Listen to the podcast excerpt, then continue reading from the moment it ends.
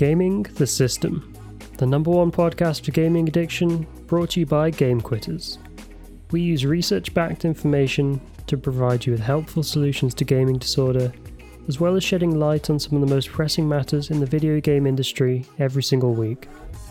We'll also feature guests who are former gaming addicts and have gone on to game the system, creating a life for themselves outside of the virtual world. Thanks for listening. Hello, everyone, and welcome back to Gaming the System, episode number 18. Before I get into things, I just want to give you all a quick update about the podcast. If you didn't notice already, we're starting to release episodes on Tuesday as well as Friday, and it's the same time, so I think 1 pm GMT. Uh, previously, I'd been recording episodes for both Gaming the System and Life Unlocked under the Game Quitters podcast network. However, I found myself not really enjoying the process of creating episodes for Life Unlocked, the whole personal development stuff. Kind of sick of it by now. Um, but after some discussion with Cam, uh, the founder of Game Quitters, we've decided to turn gaming the system into the best version of itself and try to realize as much of its potential as possible.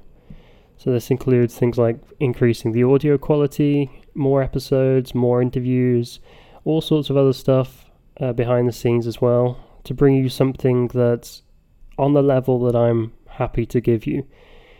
Life Unlocked is going to be replaced with a parent focused podcast hosted by our programs director Nadia. So, if that's something that interests you, be sure to keep an eye out in the future. And I'm sorry if you enjoyed Life Unlocked, but it was really having a big drain on my enjoyment, my productivity, and I have to prioritize what's important to me in the end. We'll still still be releasing personal development articles on the blog Game Quitters, so it's not as if we're stopping that stuff completely, and it'll still feature a little bit on gaming the system, but it will be more focused around the theme of gaming addiction. Anyway, that's all I want to say. Uh, you're as much a part of this podcast as I am, so I want to try and be as transparent as possible about what's going on as well as the challenges we're facing here at Game Quitters. But without further ado, let's get started.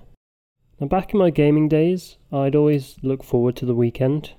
It was a time that I could be free of any responsibilities and do the one thing that I love the most play video games for hours on end. I'd loathe the times where my parents would drag me out to go somewhere, or visit a relative, or do chores, and I remember on some occasions I even got pretty angry with him about it. I wasn't outrageous. Uh, I didn't act out and get violent or physical. And I think wanting to escape for a while and avoid boring things and meeting people is fairly normal behavior for a 14 year old guy. However, at Game Quitters, we get asked a lot about whether or not people can or should play on the weekends, or if they do a lot of the work in the week, are they allowed a few hours at the end of the week to indulge? Firstly, you probably already know the answer to this. It's if you're one of the people asking us, you usually comes down to can you manage your video game use effectively? Uh, as you might have heard recently in the podcast episode I did about relapsing after eight months free of gaming, for me it's all or nothing. There's no moderation. But if you're able to effectively manage your video game use, then it's not too bad. And secondly, are you just trying to avoid something more important by playing video games? Is there something more valuable you can or should be doing? If so, then you probably shouldn't be prioritizing the weekends for video games. Get all the other stuff done first. but I will say, I'm not against gaming uh, at all. I think it's a great thing for people, for a lot of people. I don't care how much you play or what games you like or whether or not you want to become a pro gamer. You can do what you want, it's your life. But if you have a family, or you're in college, or you're building a business, or whatever it might be, if you're spending 16 hours every weekend across the two days playing video games, you should probably have a look at what impact that's having on your life. But James, people with families don't play that many games. you'd, you'd honestly be surprised. Very surprised, I think. We hear so many stories of parents avoiding their family life and their responsibilities as a parent in order to play games. They always justify it by saying, I work hard every day and I just want to come home and play games for a couple of hours to relax. This is fine when it's maybe an hour or two and it doesn't take over other aspects of your life. However, that's not usually the case. A lot of the time, these messages come from uh, the wives of men that spend all their time playing games. They've started spending less time with their family and taking an active role in their parenting and these these spouses, these loved ones, have noticed that their their husbands are becoming uh, less active, they're less productive, they're enjoying life a lot less, they become more frustrated easily and get they're more easily angered, and a lot of this is to do with them escaping into video games. Because even if you don't think video games are having much an effect on who you are, you're actually causing a bunch of internal issues uh, whether it's related to productivity, brain activity, pleasure, or fulfillment. Why is it, do you think, that whenever people in our community quit video games, the number one problem they struggle with is finding enjoyment in new activities? It's not because other activities aren't fun, it's because they perceive them to be boring. Very few things on this planet are as stimulating as video games. Humans simply aren't designed for something on that level so when your go-to activity for relaxation is gaming, or to kill some time, you play games, or to escape from your problems, you game, what do you think that's telling your brain? Basically, over time, you get used to receiving a certain level of stimulation and having a certain number of basic human needs fulfilled through things like gaming and porn. Think about it when you have gaming and porn, that takes care of your needs at least on some artificial level. It takes care of your needs for social, for challenge, for growth, for sex and love, the need for growth and escape. All these things can be fulfilled through gaming and porn alone. But when you try to learn new skills or hobbies, you more than likely suck at them. Let's be honest. you can't just pick up a guitar and be an expert. It takes hours and hours of learning scales and chords building rhythm and theory before you become competent. But all your brain sees is a boring activity that isn't worth the effort. All it cares about is how difficult is it for you to get that level of dopamine and what can I do instead to extract as much from what I do as fast as possible. This is why you get cravings to play video games. Your brain is starved of pleasure, and so it wants to get back to whatever was providing it with that juicy simulation that it was so used to in the past.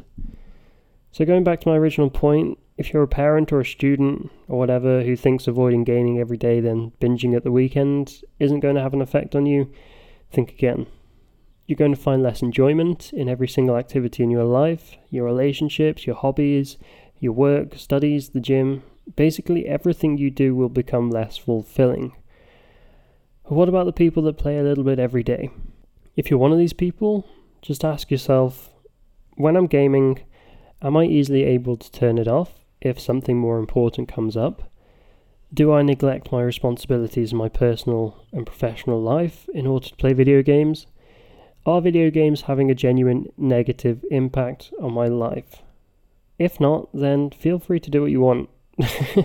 However, if you listened to that and thought, hmm, that actually does sound a little bit like me, then I'd suggest having a look at changing your video game habits. If you want to find more questions, just Google Game Quitters quiz, and you'll find our quiz specifically tailored for gamers to find out whether you're addicted or not. And we also have one for parents or loved ones, so check that out if you're interested in learning more. If you think you might have a problem, what can you do to start solving that issue? The first thing I'd recommend is just try to be a bit more mindful about how you spend your time, especially on the weekends. Imagine what you could accomplish with a few hours of focused work each week. You could finally learn that language or instrument you've always wanted to. You could fix that sink that's always playing up. You could meet amazing people in your city or go hiking and experience the wonders of nature if you're one of those people that always looks forward to the weekend so you can spend it playing video games and getting drunk, I'm not going to try to tell you that you shouldn't do that or how to live your life, but you should have a good think about whether you want your life to be in the same position in 10 years' time.